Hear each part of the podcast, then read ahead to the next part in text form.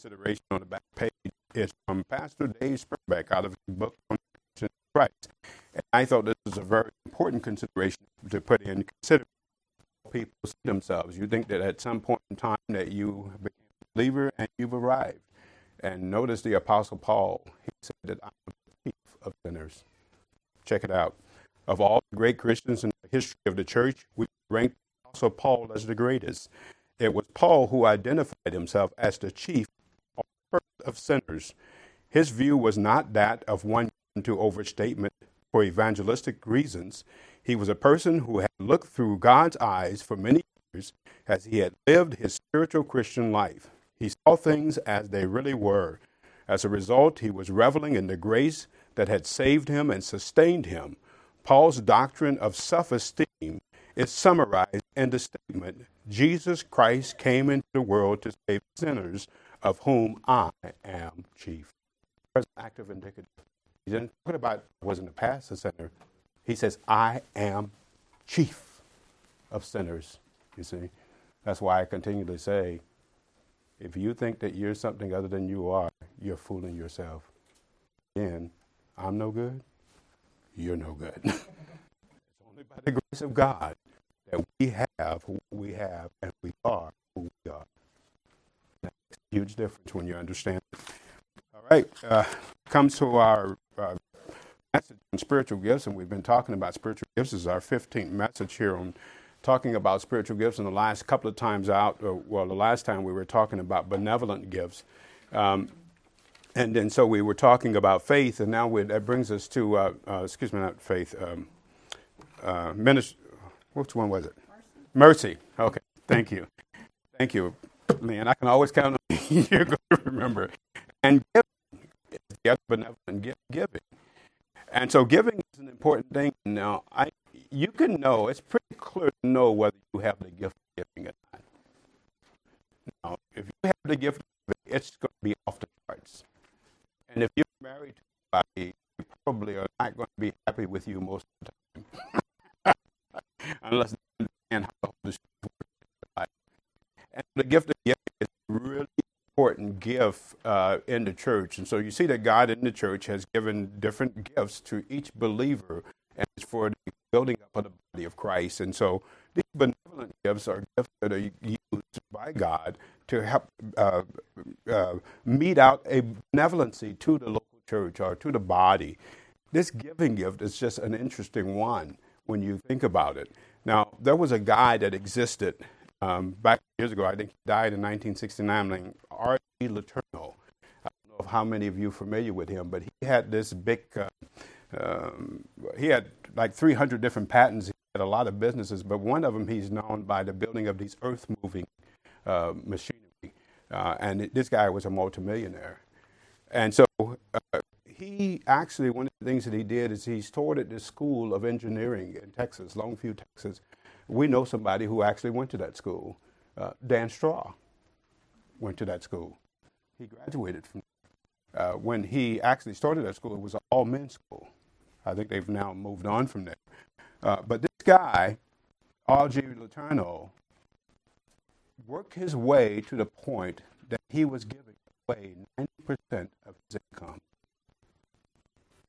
to the Lord. 90%. Now, this is somebody who really, I think, exemplifies the gift of giving. And if you read his story, he said that what he did was he wanted to, as a believer, he was trying to figure out what his gift was, and he thought it was pastorate, and he thought it was evangelism. And then he came to find out it wasn't either of those. But the giving. 90% of his income. I say it again, 90% of what he made, he gave away.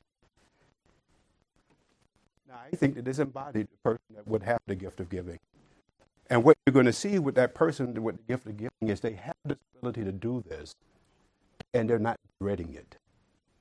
Now, notice what he says here, and he had confidence, and you can see that he probably had confidence in the scripture that we read in 2 Corinthians 9, that it is God that provides it, so I don't have to worry about giving it away.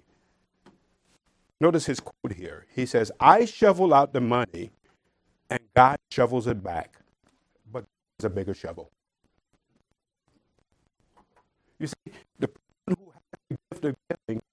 concerned about getting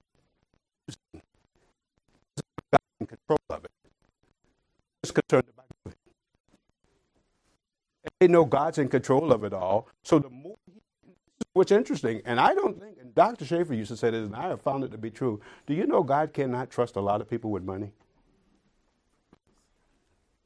How many of you, if somebody gave you $1 million today, would it change who you are and what you did? You say, oh no, boy, if I had $1 million, oh, I'd give to this person, I'd give to that person. And well, you know, you get $1 million, you start thinking, I don't want to not have $1 million anymore, right? And then you become a penny pincher. You start gardening. You're going to do it. Somebody come and ask you for something. Oh, no, I don't have much. Oh, this guy was in this church once, and the pastor told me he had this guy in the church, and the guy was, I guess, on paper, but he never gave. So the pastor didn't know. So he came up and told him, I would give into the offering. Well, the pastor didn't know that he gave or didn't give. But he says this, I would have given the offering, but I know I'm worth a lot of money, but it's just on paper. And so you have, do you know I found the more money you have, the more you want? Really? The more you get, the more you want. This guy is a very unique thing when you see a guy who does what this guy has. This guy did. There are people who have the gift of giving, and they have the ability to, they're not thinking about possessions necessarily. They're trusting the fact that God provided this. Even if I gave it all away, God's going to provide again. They're not holding on to stuff, right? They're easily, and they are freely able to give. You can know you have the gift of giving when you are not concerned about holding on to things. You're freely able to give away the things that you have, knowing that God's going to provide more. Now, every believer should do this. And every believer should have this mindset, really. That's what's true. That God's going to provide. Some people who go over the line and they give, you know, you might give 30%, and you start feeling it. Oh, these people are giving more than that. I mean, they're giving a huge portion, and it doesn't bother them. That's what we're going to see in Romans, that the person that gives, they give with simplicity, and it doesn't bother them. They're not sitting up thinking, oh, I shouldn't have done that. Oh, I wish I wouldn't have done that. God, why are you making me do this? And so this is a very unique person. I don't know that I've encountered anybody with this gift, honestly. I know that there are people in the body of Christ who do have that gift. And I know that all of us have the ability to give in that way in a normal sense. And I think that it's important for all of us to know that whatever it is you and I have, God gave it to us. And if we lost it all, God's the one that's going to be in control of that. And if we got anything back, God's going to be in control of that. And I think that there's a lot of things that we end up worrying about and being concerned about. And really, what does it say in 1 John 5? I just think that's just an amazing verse. If you ask anything according to his will, he hears you. And not only does he hear you, you have the confidence of knowing you have the thing that you asked for. So what's the problem? You know what the problem is with us as believers? It's because we want things that are inconsistent with God's will. And we know he ain't going to give it to us. And so what we do is we play this little fancy game with you. Okay, I won't say you guys do it. I'll say I do it. I play this fancy game with my mind. I know it's not God's will, and it's kind of like what was happening in James. So they don't even ask God for what they need because they know he's not going to give it to them, because it's not his will. So they just then go about plotting to try to get these things themselves. And what did he say in James? You have not because you ask not. And you ask not because you ask evilly to consume them on your own lust. You adulterers and adulteresses, don't you know that friendship with the world is enmity against God? So that's kind of how this, it's kind of convoluted, isn't it? We won't ask God for things because we know it's not his will, and we know he's not going to give it to us. So then we will try to do things, and then we end up blaming God for not getting the things that we want for ourselves. And we say, I ask you, you never give me what I want. Right? It's just kind of convoluted, isn't it? Twisted. I'm not talking about you guys. I'm talking about me. It's just weird how it works. But the person with the gift of giving, you we're going to see, is led by the Spirit to give. And they are able to give over and above what the average believer could even think about doing. I think this guy here is an example of it. And we'll see it as we get into Scripture.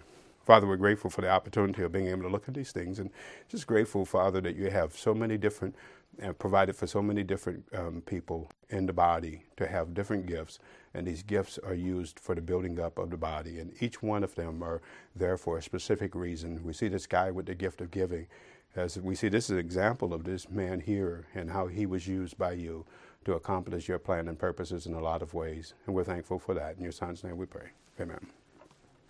And so the word for giving, there's several different words we want to look at before we get into our word that we're focused on. And so we have three different words we want to look at. The word dorea is one word that is used for giving. And you see it used in Romans, the 3rd chapter, in verse 24. Romans chapter 3 and verse 24. You see a Bible back there? You brought your own. All right. Romans 3 and verse 4. And so we see it with regard to the grace that has been given to the believer. Let's go back in the context here. I just want to point out a couple of things. Verse 20. Therefore, by the deeds of law shall no flesh be justified in his sight. For by law, already it's in that 20th verse, it's an unauthorized use of law. And so by law, any kind of law is a knowledge of the sin nature. So Israel, the whole purpose of Israel, God didn't give Israel the law to make them moral. He gave them the law to show them that they had a sin nature. Now you can see it. I mean, even with little kids. I mean, I see it with Cohen a lot, right? So here's just this morning. He was wanting to write on the board, and I said the dreaded word. No. And what happens? You could just see his little sin nature kicking in. You could just see his mind working in that way. And all law does, what God gave the Israelites the law for was to show they had a fallen nature and they couldn't do what he wanted them to do. And so people come out of any kind of law, these various laws for religious purposes that people come up with, all it does is it shows the sin nature. Now notice, but now there's a righteousness from God apart from law that is manifested, being witnessed by the law and the prophets, even the righteousness of God, which is by faith of Jesus Christ unto all and upon all them that believe, for there is no difference. For all really is sinned. And when did all sin? In Adam. And notice, and keep on falling short of the glory of God. These people that are walking around thinking that they're good. I tell you, I've not found one person yet that have passed the good test. Not one. Not even unsaved people, because they're honest with themselves. Even unsaved people are honest with this. You know that? And so I ask them, well, you're so good, then why don't we just project your thoughts that are going through your mind on the screen to everyone? You know, I've not found one person yet who would want to do that. Not even unsaved people. Because they know you can fool anybody else, but you know you're no good. They know it. And they don't want to say that. And so here you have it. All sin and keep on falling short of the glory of God, being justified freely by his grace through the redemption. Already is freely is a that word freely is a word for gift. It's a gift that has no strings attached, that are given from God freely by his grace through the redemption that is in Christ Jesus. And so God gave us redemption in Christ, and there are no strings attached to it, you see. And we just don't understand that, because everything you get in this life has strings attached to it. And so it just doesn't make sense to us that God would do that. And then you have the word apodidomy, is a word that is used for a gift, and it's a payment or for a debt that is owed. And so you owe someone, and then they it's a payment that you give for a debt that is owed. Look at Matthew, the 18th chapter. Now, this is an interesting chapter here in Matthew chapter 18. You have the story of the guy who owed a debt, and he was forgiving the debt. And then he went to someone that owed him a debt and had him thrown in prison because the guy wouldn't repay. Notice, and we'll pick it up in verse 25, but for so much as he had not paid, his Lord commanded him to be sold, and his wife and children and all that he had, and payment be made. And the servant therefore fell down and worshipped him, saying, Lord, have patience with me, I will pay thee all. Then the Lord of that servant was moved with compassion, and he loosed him and forgave him his debt. Verse 28, but the same servant went out and found one of his fellow servants, which owed him 100 pence, and he laid hands on him and took him by the throat, pay me what you owe us. And his fellow servant fell down. I think the rocket is going off. Yeah. I hope that's not the case. Yeah, well, yeah, the fact that we're still sitting here wouldn't be a good thing. And his fellow servant fell down at his feet and besought him, saying, have patience with me, and I will repay to y'all. And he would not, but he went and he cast him into prison till he should pay the debt. So when his fellow servants saw what was done, they were very sorry and came and told their Lord all that was done. Then his Lord, after that, he called him, said unto him, O you wicked servant, I forgave you all your debt because thou desired me. Should you not have compassion on the fellow servant, even as I had had pity on thee? And the Lord was wroth and delivered him over his tormentors that he should pay what was due. And I think it's translated here, what was due him, that he should repay. Repay. Is the word. It's apodidomi, and this idea of something that was owed, payment for something owed. And then you have parodidomi, which is to give authority over to someone. We won't look at that one. But the word that we wanted to focus on, if you turn to Romans, the 12th chapter, for the gift of giving, is actually a word that is similar to that. It has that didomi word in it. And it's in a compound form here. Notice in we'll pick it up in verse 6. Having then gifts differing according to the grace that is given to us, whether prophecy, let us prophesy according to the proportion of our faith. Or ministry, let us wait on our ministering. Or he that teaches on teaching. Or he that exhorts on exhortation.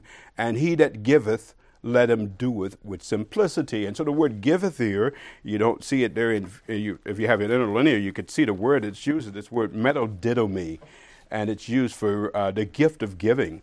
And it's actually what is called a hapax. It's only used in this passage here. Now, it's a compound form here. Well, actually, it's used in other places. I'm sorry. The compound form here, the word meta, is a Greek preposition used to communicate an association with something. You have a couple of prepositions used in the Greek word, and so association you have soon, which is together, an intimate together. So when you see me and Joyce, we're soon. There's an intimate togetherness. If you see two friends together, hopefully today, it's meta. Yeah, I'm not so sure anymore. Loose association. Right? There's not an intimacy. There's a loose association together with, and that's what this one is. And didomi means to grant or to bestow or to deliver something or to yield something to someone. And so in composition, it has this idea of sharing part of the resources one has are to share or to give over something. And you see it in these contexts of sharing a part of the resources one has with those that are lacking. Now, let's look at this as an example. It uses a sign of those believing in the kingdom of God during Christ's earthly ministry in Luke, the 3rd chapter and verse 11. Luke chapter 3 and verse 11. Now, if you wanted to fit the context here and what they are doing, unless you want to change the context here and make it a gun or something like that, but that's not the context here. It's they're giving something specifically in this situation, and so they were these guys at the Lord. These ones were asking concerning the kingdom of God and what they were to do. Notice he says in verse 9 of chapter 3 of Luke. He says, and now the axe is laid unto the root of the trees. Every tree, therefore, which brings up forth good fruit is hewn down and cast into the fire. And the people ask him, saying, what shall we do then? He answered and said unto them, he that has two coats, let him impart to him that has none. He that has meat, let him do likewise. And so this idea of giving from something that you have. You have something. Here they had two coats. He says, proof of the fact to show that you are part of this, give one to the one that doesn't have. And so this idea of sharing part of your resources with those who are lacking. You see it used in Romans of spiritual gifts. And notice Romans chapter 1 and verse 11. Now, again, this is an example of something that was able to happen early in the church. I'm not able to impart spiritual gifts to anybody, but Paul as an apostle could do that. He could do that, and you see it used a couple of times that he was able to do that as an apostle. And remember, we talked about it, there are no apostles today. If somebody tells you they're an apostle, go to 2 Corinthians 12 and ask them, could they do three kinds of miracles? An apostle can do three kinds of miracles. One of them is that an apostle could raise the dead. So you could solve this pretty quickly. If they say that they're an apostle, take them to the graveyard and see if they can raise that person from the dead. They should be able to do it. Romans chapter 1 and verse 11. He tells the Romans here, for I long to see you that I may impart unto you some spiritual gift to the end that you may be established. And so it's used here of the giving of a spiritual gift. And so the ideal is that part of metadidomy is sharing a part of your resources with those who are lacking. The Romans did not have a particular spiritual gift, and the apostle was saying to them that I'm going to give it to you so that you might have what's not lacking. Now, the believer with the gift of giving excels above the normal activities. Now, we don't really have a lot of scripture telling us and showing us that particular person with the gift, but we could see how this word works, and we can extrapolate how that gift works. Now, I think the normal group expectation is that believers will do this, but I think the person with the gift is going to go beyond this. And so all believers have a normal ability to give from one's own labor, but the one with the gift is driven to give like no other. Now, let's look at Ephesians, the first chapter and verse 28. Now, we have a lot of scripture that tells us that you should not, as a believer, be a sluggard. Now, I know that in Europe, and it's happening over in America, that they have made it easier for people not to work, right? They are making it easier and easier and easier for people not to work, because I think that the last reckoning was that you could actually make about $60,000 to $70,000 if you get all of the things that they have on welfare and food stamps and all of these things. You can make quite a living. It's almost inviting to not work. If I'd have known that as I was working for FedEx, maybe I should stop FedEx and start doing that. But Joyce said no. That would have been my conscience. And so, but there is something about working that is really important to the believer. And Paul says to the Thessalonians in 1 Thessalonians 5, if a man doesn't work, he ought not to eat. Now, there's something about hunger pains, right, that makes you want to get up and go work. And so that's, I mean, and so you have the world system today who are, because they're such good people, they think goodness is taking care of people. Well, one of the things that you find is there are signs that say don't feed the alligators. You know why they say don't feed the alligators?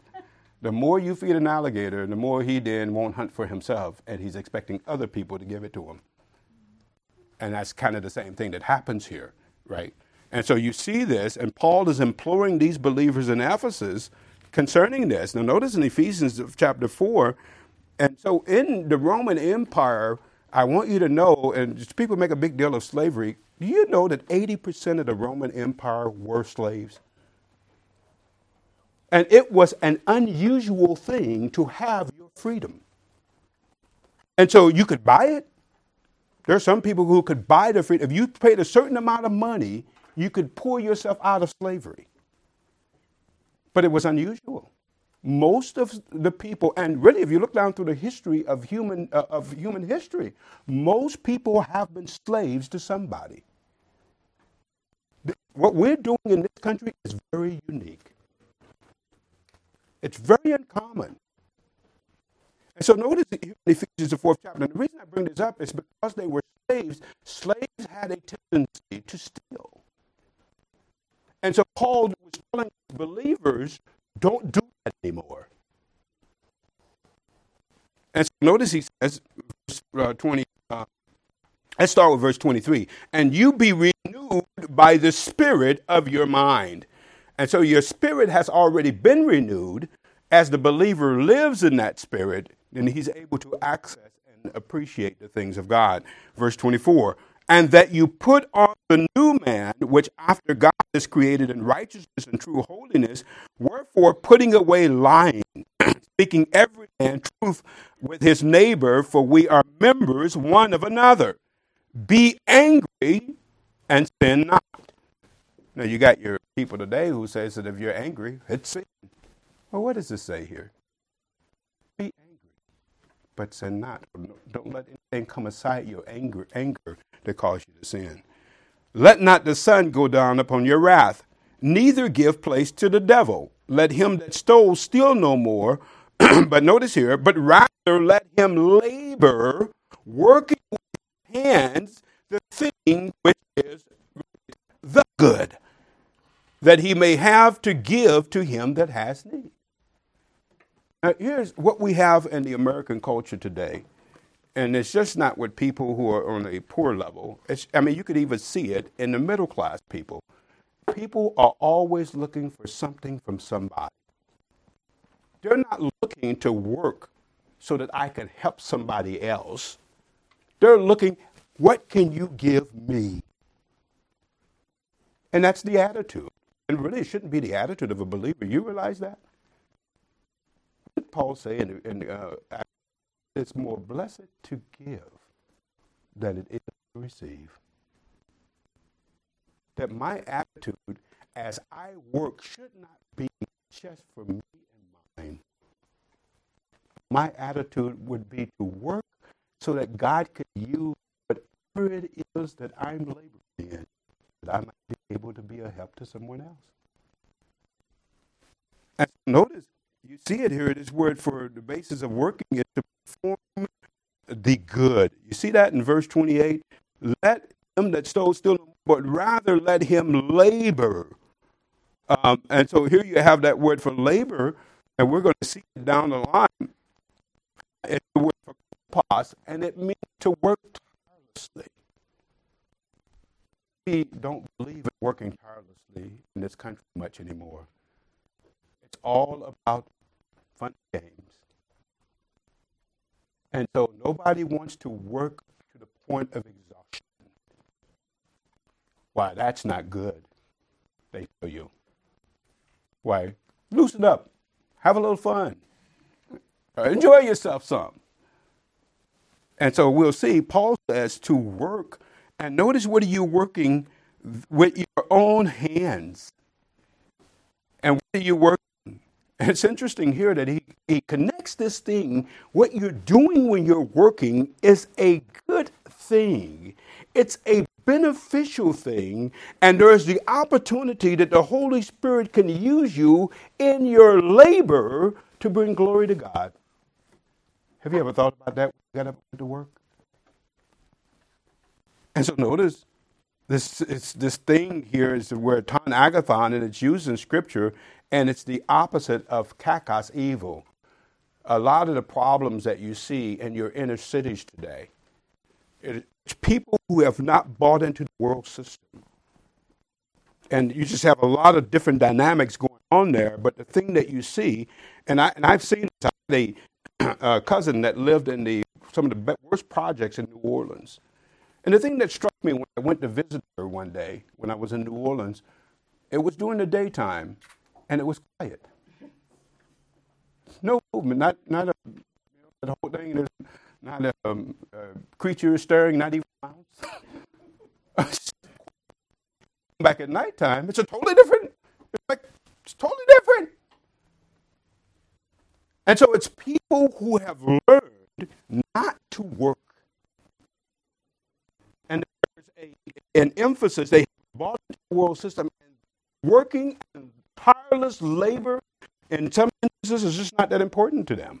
And so notice here it's the opposite, that if I am not working the good, there's the opportunity to work that which is lacking in character. And so why are you doing that? And we'll see that it's to give, to be able to give to those. I just want to look at one illustration of Romans verse 19. So there's a lot more involved in just working and laboring. And I think God uses this, every believer, to provide for you, to be able to have resources, not just for yourself, but that you might give to those who don't have. And I think the person with the gift of giving, they're probably getting more resources, maybe, or even with the resources they have, they're giving from that.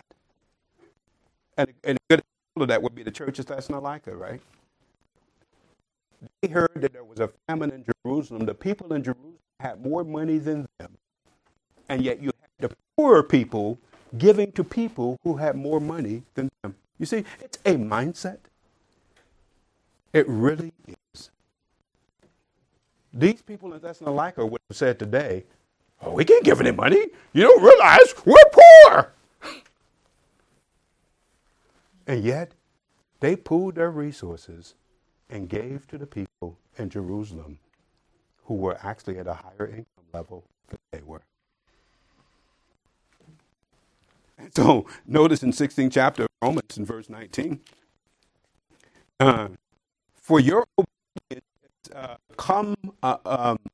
let's go back in context, verse 17. Now I beseech you, brethren, mark them which cause divisions and offenses contrary to the doctrine which you have learned, and avoid them.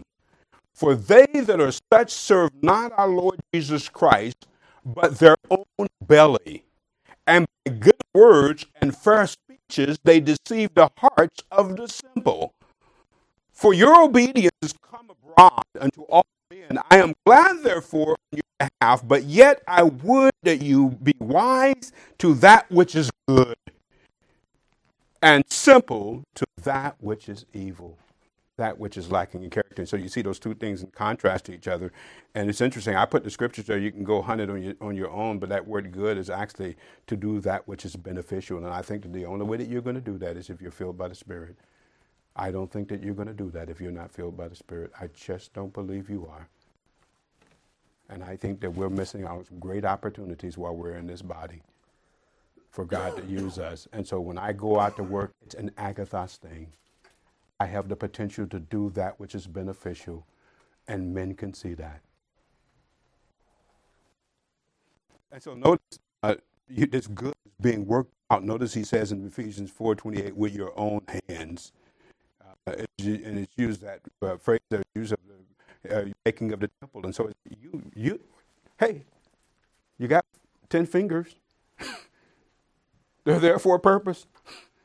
It ain't going to hurt you. They're not going to wear out over the course of some time. That you can use these hands. to actually do beneficial things that God wants done. And so notice, and the believer with the gift of giving labors and doing it. Notice I quoted that in Acts, and just turn over to Acts, the 20th chapter here a second. Acts chapter 20, and notice what Paul says here about giving. This is totally foreign to the society that we're living in today, where people are telling you, be concerned about what you can get. It's all about me, me, me, me. It's enough to make you want to puke. It really is. In Acts the 20th chapter, notice verse 31. Let's start there. Therefore, watch and remember that by the space of 3 years I ceased not to warn everyone night and day with tears. And now, brethren, I commend you to God and to the word of His grace, which is able to build you up and give you an inheritance among all that are sanctified. Now, notice what he says here. It's very interesting. I have come that no man's silver or gold or apparel. This is very important for God, the pastor, teacher, as he was functioning. You know, I don't need your pastor, teacher stuff. I'm not doing this to try to get stuff. Yea, you yourselves know that these hands have ministered to my own necessities. Paul was a tent maker. He worked. And he ministered. And notice, not just to my necessities, but to them who are with me. You see? This ideal of giving, not just being concerned about working for me. Verse 35. Show you all things, and really this would show is actually straight. It's to put on a demonstration. And a lot of demonstrations, some of the best demonstrations, ones that are seen, not heard. There was one kid, a guy who used to do a flannelgraph display. And they did this flannelgraph, and you could put figures on the flannelgraph, and it was meant to teach the story by pictures. And do you know some of the best pictures are ones that you see with your eyes, not hear with your ears? You can see a lot of things. And I would say, you can. If I ask you about somebody, you can tell me about that person. You are taking a lot of information, and you don't even think about what it is you know about that person. But you see it as you see their life and activity. And Paul says, my life and activity, I demonstrated to you what I'm getting ready to tell you here. I have showed you all things, how that is so laboring. But what? Back to verse 34. Working with your own hands to minister to those who have need and your own needs. I have showed you all things, how it is so laboring. We, those who are in a position where they cannot support themselves, either physically or mentally. Right?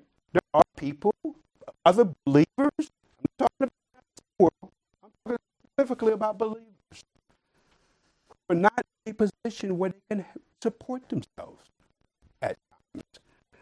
And he says, you are to support the weak and to remember the words of our Lord Jesus. He said, it is more blessed to give than to receive. When's the last time you heard that? When's the last time you've seen that? It just disappeared. Even in church. Everybody is talking about me.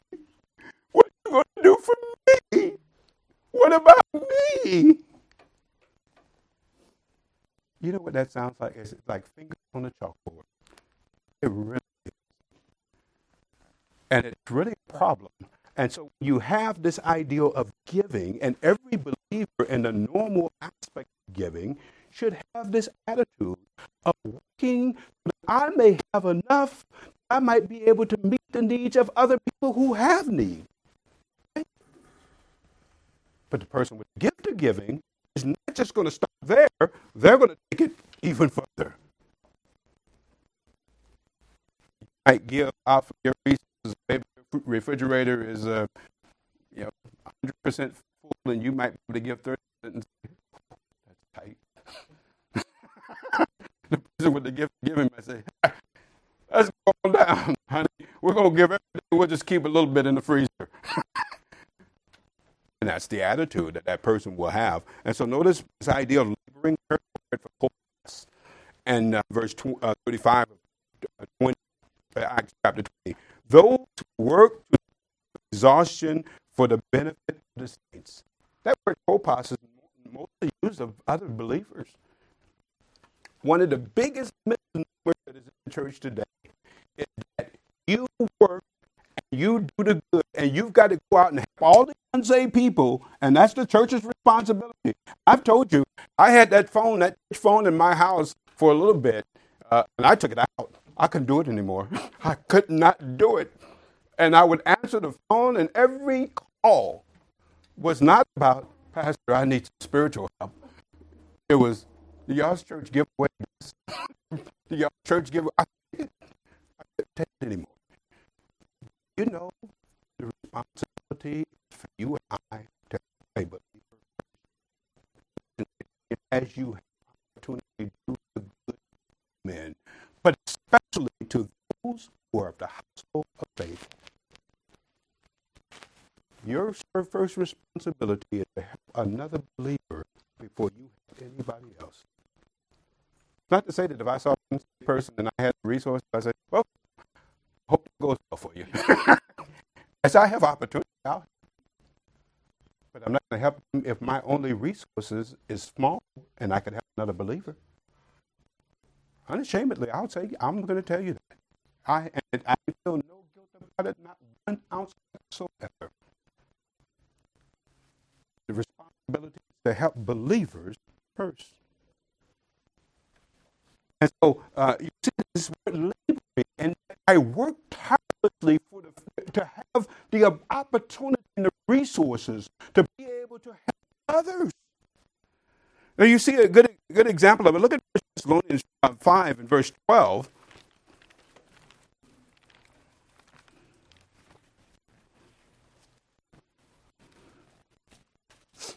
This idea of laboring. So notice he said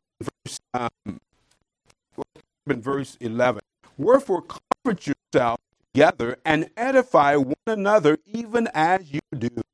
And we beseech you, brethren, to know them which labor among you and are over you in the Lord and admonish you. And so the ones laboring, they're ministering, and with labor there is tireless work. And when you work tirelessly, you do it, but it's an interesting thing. When you're working as the Lord provides for you to do it, you get tired. As I like to wear this, somebody billboard around the churches had this. When you're doing work, you're tired in the work, but you never get tired of the work. You see the difference? You get tired in the work, but you never get tired of it.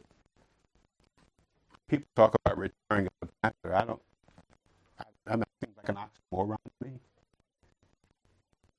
My father pastored for 43 years.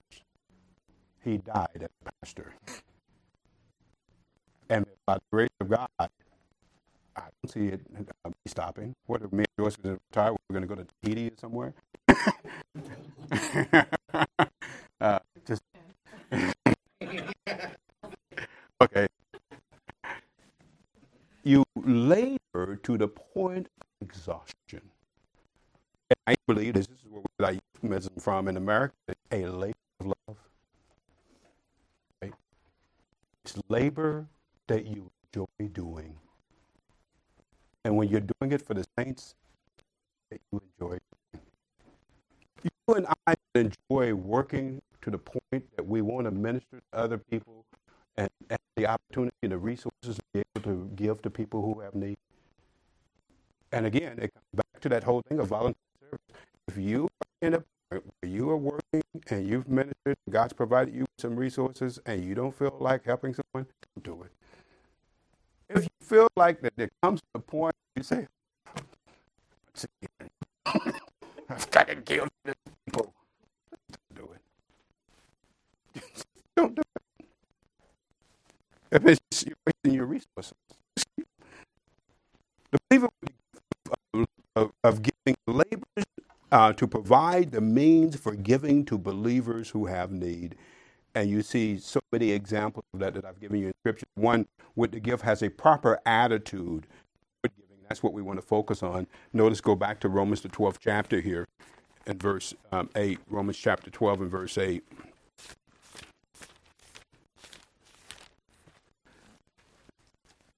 He that exhorts on exhortation, he that gives.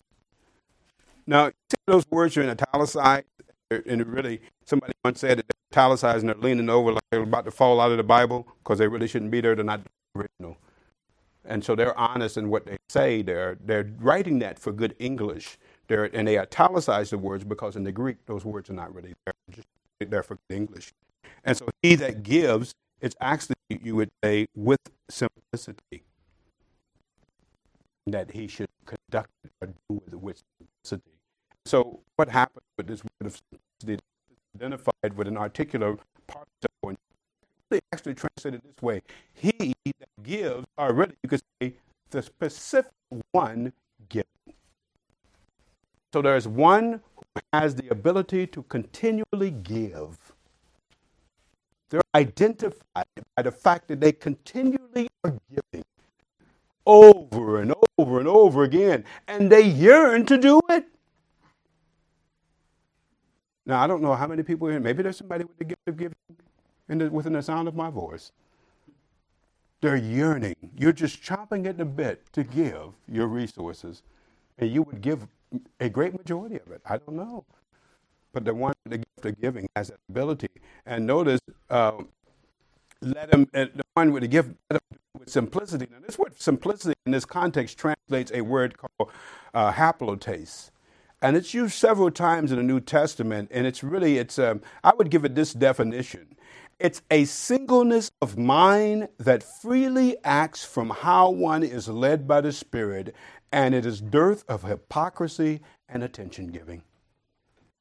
And so the person that's doing this and they're giving, they're not trying to get attention. They're not saying to everyone, hey, you know, I just gave 8%, I just gave $5,000 last week to such and such person. You probably wouldn't even know that they did it. And so they're acting freely. Nobody's compelling them to do this. Nobody's having to constrain them to do it. They want to do it. They happily want to do it. How many people do you know? And I've seen it. It's a lot of churches where a lot of people, they're not happy in giving. That's the thing that struck me as a kid as I saw people giving. They didn't seem very happy. We used to sing a song right before the offering, and some of you have heard this. You can't be God-given, right? You try. The more he gives, you give, the more he gives to you. Just keep on giving because it's really true. You can't be God-given no matter how you try. And I saw people thinking, I don't know. They didn't seem very sure that was the case.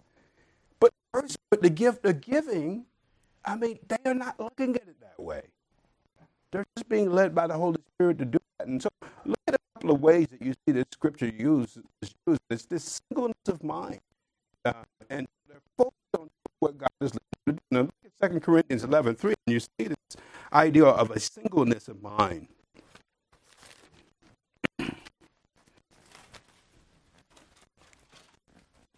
2 Corinthians 11 and verse 3. This is used actually of believers being duped away from the singleness of the grace of God, simplicity that is in Christ, or the singleness that is in Christ. Now, Paul is warning the Corinthians in 2 Corinthians. When we get over to this, there's just a lot of great stuff here, and this is one of them. Notice he says in verse 1 of chapter 11, would to God you could bear with me a little in my folly. And indeed, I am jealous of you, but I arouse you that I may present you as a chaste virgin to Christ. But I feel by any means as the serpent beguiled Eve with his subtlety, so the idea of deceived Eve, he faked her out. She thought that what she was doing was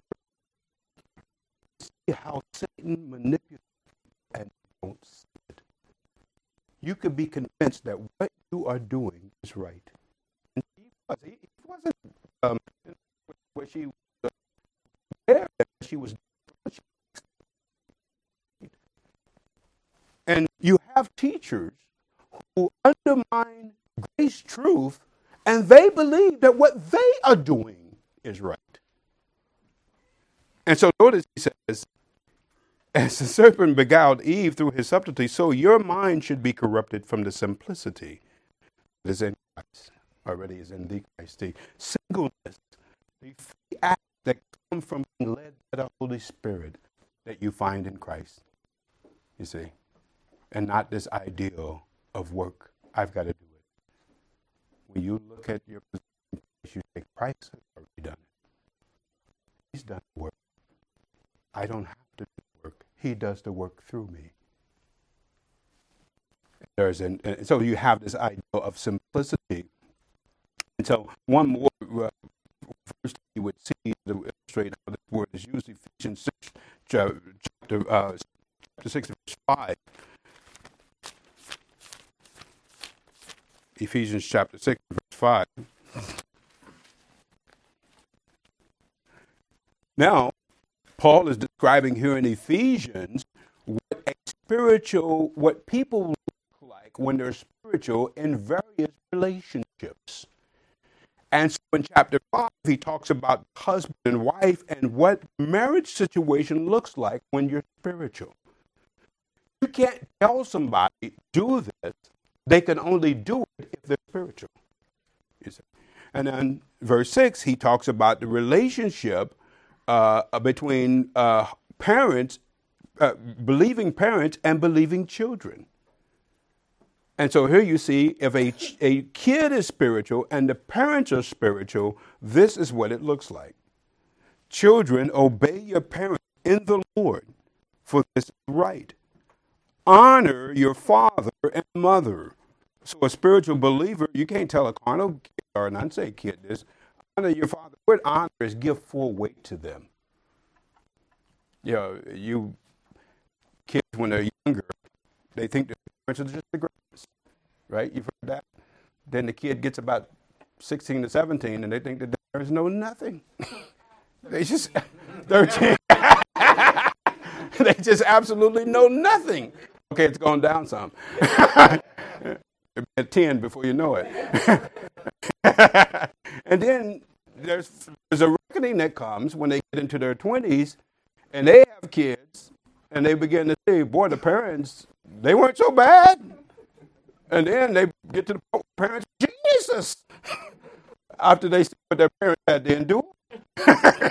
Kids. And so, but when you have spiritual kids, they are able to give the full weight to their parents. They are able to see it as it is. And so it says, honor your father and mother, which is the first commandment with a promise that it may be well with thee, that thou may live upon the earth. Well, back in the day when kids honored their mother and father, they had rock concerts. And it was not the Rolling Stones. It was the throwing stone. And this is verse 4. And you fathers provoke not your children to wrath. Okay, I'll say that's the carnal. When you're spiritual, you're not that you provoke is to irritate. Be quiet. The idea is not to irritate. The idea is actually it's the same word that's used in Acts 15 of Paul and Barnabas. They had such an irritation between them that they divided and went into different places. And you do things with your kids that can irritate them unreasonably. There are things that parents do with their kids that are just unreasonable. It's not necessary to do it. And when you're spiritual, you're not going to do that. You're not to cause your kids to be irritated unjustifiably. And so, and notice he says, notice verse 5, servants, be obedient to them that are your masters according to the flesh, with fear and trembling, with singleness in your heart.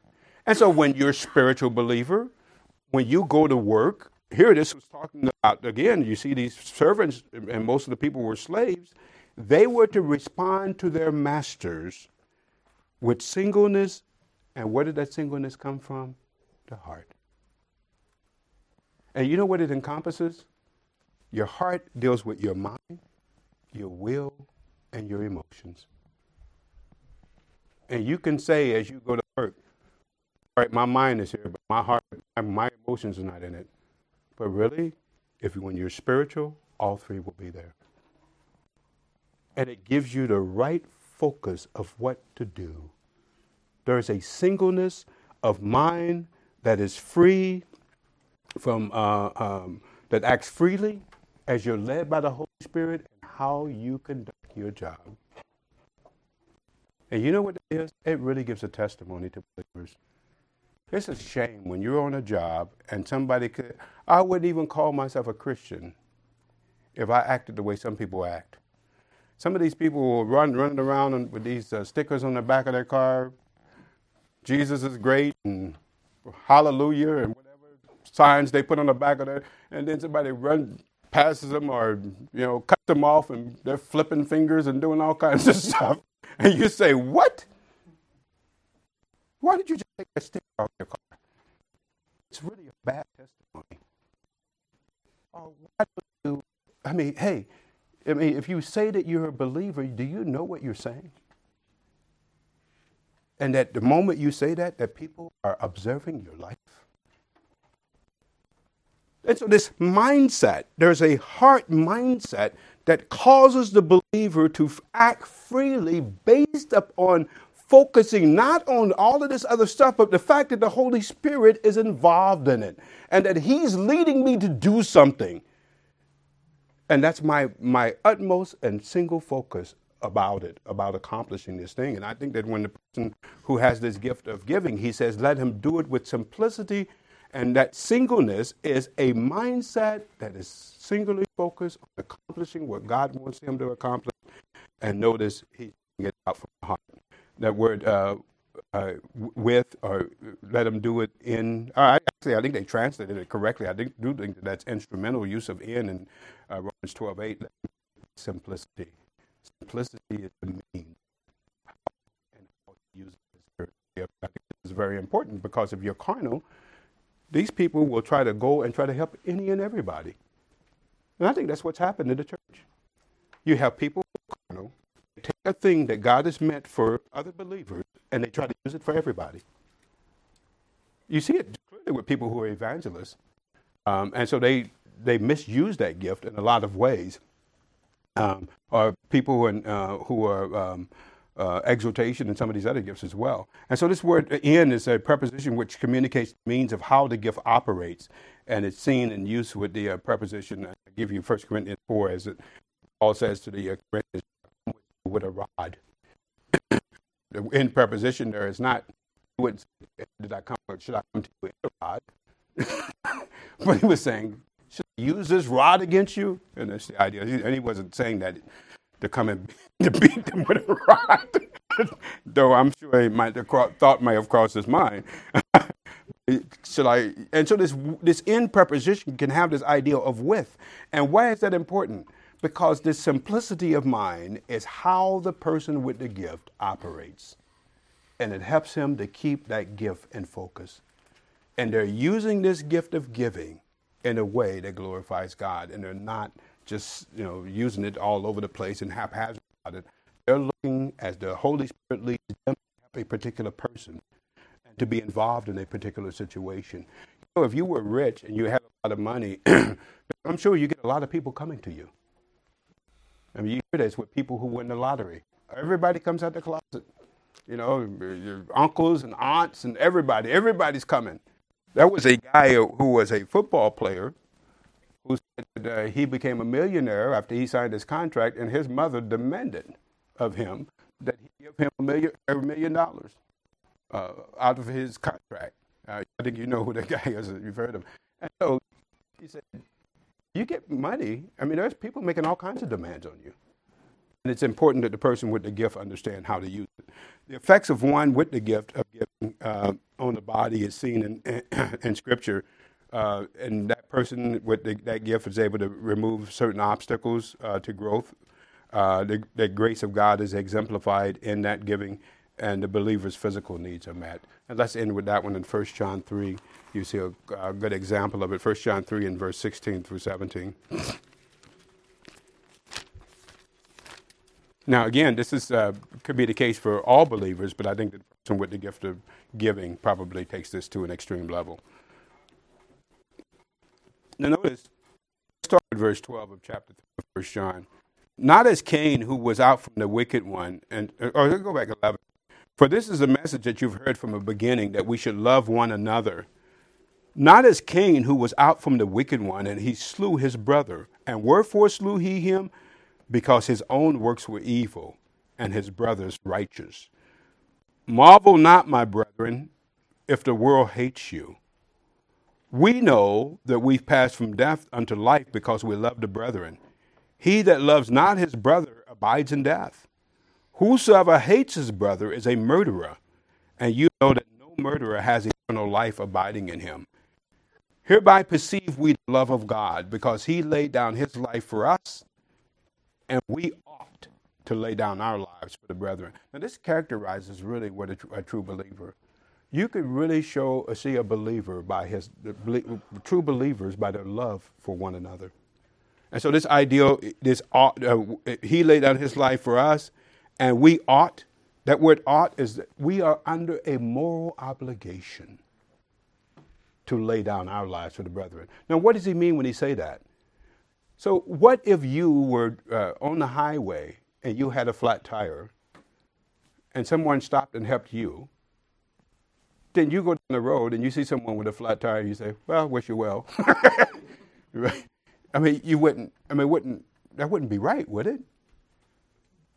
And so the ideal is that Christ did this for you. He laid down his life for us. We ought to lay down our lives for the brethren.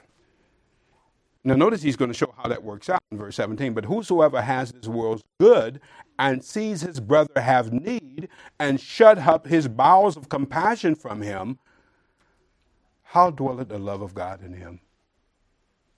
My little children, let us not love in word, neither in tongue, but in deed and in truth. Nothing wrong with saying, I love you to another believer. Better to show it. I would hope that you and I know that we love each other by what we see. It's easy to say I love you, more difficult to show I love you. It should be evidence. And here, one of the ways that you see it within the body is that you see a brother have need. What if you see a brother have need and you say, hope it goes well with you? Or we put the dreaded thing on it, and there's nothing wrong with saying this. You know what we say when we see somebody have need? I'll be praying for you, brother.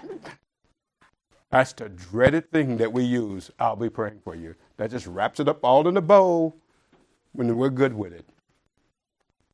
Sometimes we will be led to do something and meeting the need of that person that has the need. A person with the gift of giving does that and more. They exceed all other believers in not only having resources, but having the desire to meet the need of believers as they see it. That guy, Letourneau, 90% of what he got, he gave back to the Lord. Here's a classic example that doesn't mean that just because you see someone else doing that you have to do it. Well, I guess if you feel led to do it, you can. But that guy felt led to do that. He gave 90% of what he had back to the Lord. I believe that guy had the gift of giving. And I think that's a classic way that you see how the gift works. Father, we're grateful for the opportunity of being able to look at these things, and grateful as believers that we have the opportunity to be able to give out from our resources, and that with our hands we can have the resources to be able to help others who might be in need. And we're thankful, Father, for the potential of that among the body. Also thankful for the potential that we can do good to those, even among the unsaved, as the opportunity arises, and we're led by the Spirit to do so. We're thankful for that. In your Son's name we pray. Amen.